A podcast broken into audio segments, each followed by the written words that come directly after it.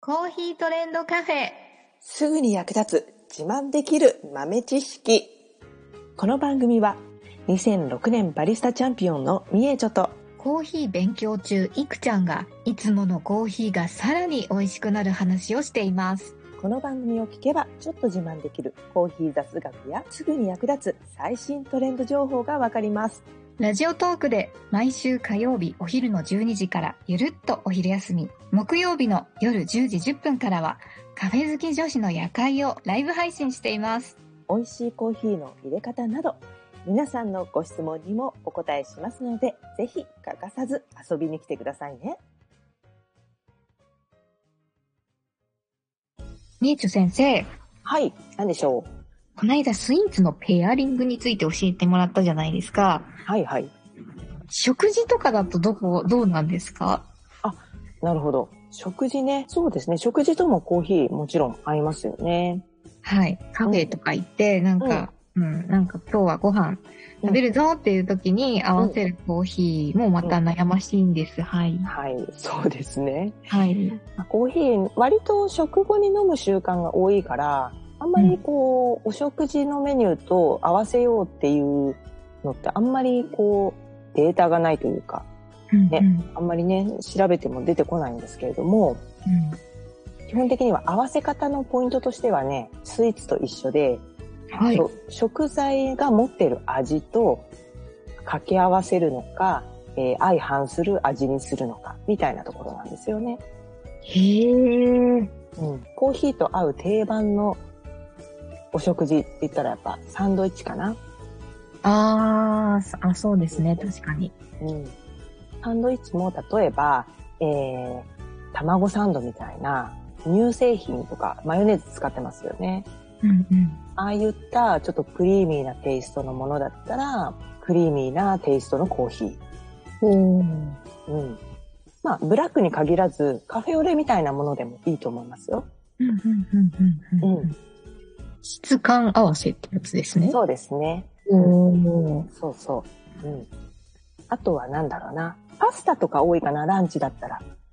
あークリーム系パスタとか。うん。うん、そうです。ね。クリーム系のパスタもその質感合わせの高速でいくと、こってりまったりのインドネシア系が合うかな。あーいいですね。うん。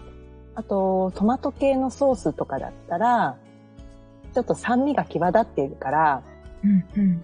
うん。酸味をが強いのはちょっと避けた方がいいかな。うーん。うん。そう。で、割とパスタってオイリーなので、はい。うん。なので、あの、コーヒーも、深入りのコーヒーで、ちょっと質感をより合わせてあげた方がいいかもしれない。ほー。深入りにするとオイルが浮いてくるので、はい。そのオイル感と、パスタの、まあ、オリーブオイルのね、オイル感と合わせるっていうのもね、いいと思います。へー、へー、へー、へー。そう。なるほど。うん結構理にかなってるなと思うのは、やっぱりそういうところの、ね、イタリアとか行くと、やっぱりエスプレッソって、深入りのコーヒーで、でオイルが滲み出るように抽出してるものなんですよね。。うーん。そういうのやっぱり理にかなってるなって。ピザとか、うん、そういうのにも合います。あー、なるほど。そうそうそう。あとは何だろうな。あとまあ、メインディッシュ的な感じで言うと、お肉とかは、はい。あの、フルーツ系のフレーバーを持ったコーヒーが合います。へー。うん結構お肉にかけるソースとかってフルーツ使ってたりするものが多いんですよね。確かにベリーのソースとか。そうそうそうそうう。ん。普通の市販のソースでも原材料を見てみると結構ね、リンゴとか書いてあったりするんですよ。あうん。なので、そういうお肉に合わせるんだったらフルーツのフレーバーを持ったコーヒーが合いそうですね。ー。うーん。なるほど、なるほど。そうそう特にねベ、ベリーとかね、先ほどありましたけど、はベい。リー、あとはリンゴ、そのあたりのフレーバーもあるコーヒーっていうのが合いそうで すねあ。ー、ななんかいいな。うん。おーあと何がいいか、何があるかなと。コーヒー。カレーはどうですかいいじゃないですか。いいじゃないですか。カレーとコーヒーってなんで合うんだろうってみんな言ってるよね。なんかカレー屋さんってやっぱコーヒーにこだわってたりとかありますよね。そうそうそうそう。やっぱスパイス系の一種なのかななんだろうな。でもそのね、スパイスと合わせるコーヒーも、やっぱりその、スパイスのニュアンスを持ったコーヒーを合わせると、より複雑なフレーバー楽しめると思います。へえ。うん。スパイスのフレーバーっていうと、なんだ、そうシナモンとかあ、そうですね。ううんん。シナモン、バニラとか、カルダモンとか。そおーんなフレーバーを持ってるコーヒーもね、いくつかあります。なかなかね、あんまり、あの、感じることはないんですけど、あの、特殊な生成をしているものに特に現れやすいフレーバーなんですね。へえん。うん。なので、まあ、産地で言うと難しいな、えーイエメンモカですかね。イエメンもか。はい。モカっていうと、産地はエチオピアなんですけど、はい。海をまたいだ対岸の国、イエメンでも、ね、そこで取れるコーヒーもモカって言われているんですね。へえ。イエメンのモカは結構スパイシーなニュアンスがあって合うかもしれない。うん。ご飯と一緒に。あ、ご飯、和食どうだろうな。お魚とコーヒー合わせたことないな。和食のなんか、なんだろう、伝統的なやつうん、だったら、最後にコーヒーがうん、出てきてもいいかも。うん。消化道弁当みたいな。あー、いいですね、いいですね。そういうのは、やっぱりそうだな、ティーライクっていうのかな。あの、お茶のフレーバーを持ってるコーヒー。へえ、そんなのもあるんですね。うん。ちょっとこう、ブラックティーとか、そういうニュアンスのあるものだったり、まあグリーンティーのフレーバーを持ってるものもあるんですけど、へえ。産地的にはそうだな、キューバとか、ジャマイカ、あのあたりはいいかもしれない。うん。ティーライクっていうのはなんだ、ちょっと草っぽいってことですか草っぽいっておかしい草草って言うとちょっとネガティブに聞こえちゃうんだけど、ティーライクっていうと、お本来は紅茶ですかね。あ多あ。分、その紅茶は、まあブラックティーっていうのが紅茶に当たるんですけど、はい。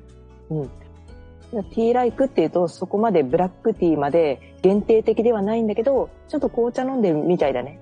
ぐらいの雰囲気のあるへえ。フレーバーになります。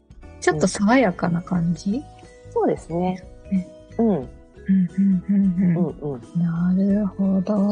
そう。なので、お食事にもね、いろいろ合わせて楽しんでもらえたらいいなと思いますね。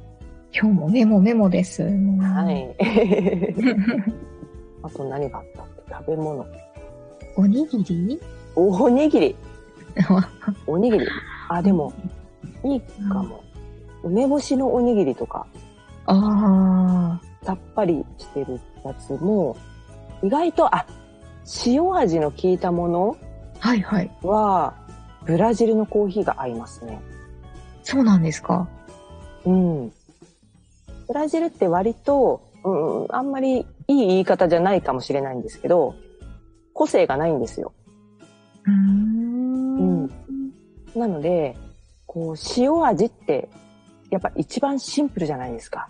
うんうんその塩味っていうシンプルなものに、シンプルな、特段目立つフレーバーのないコーヒ ー。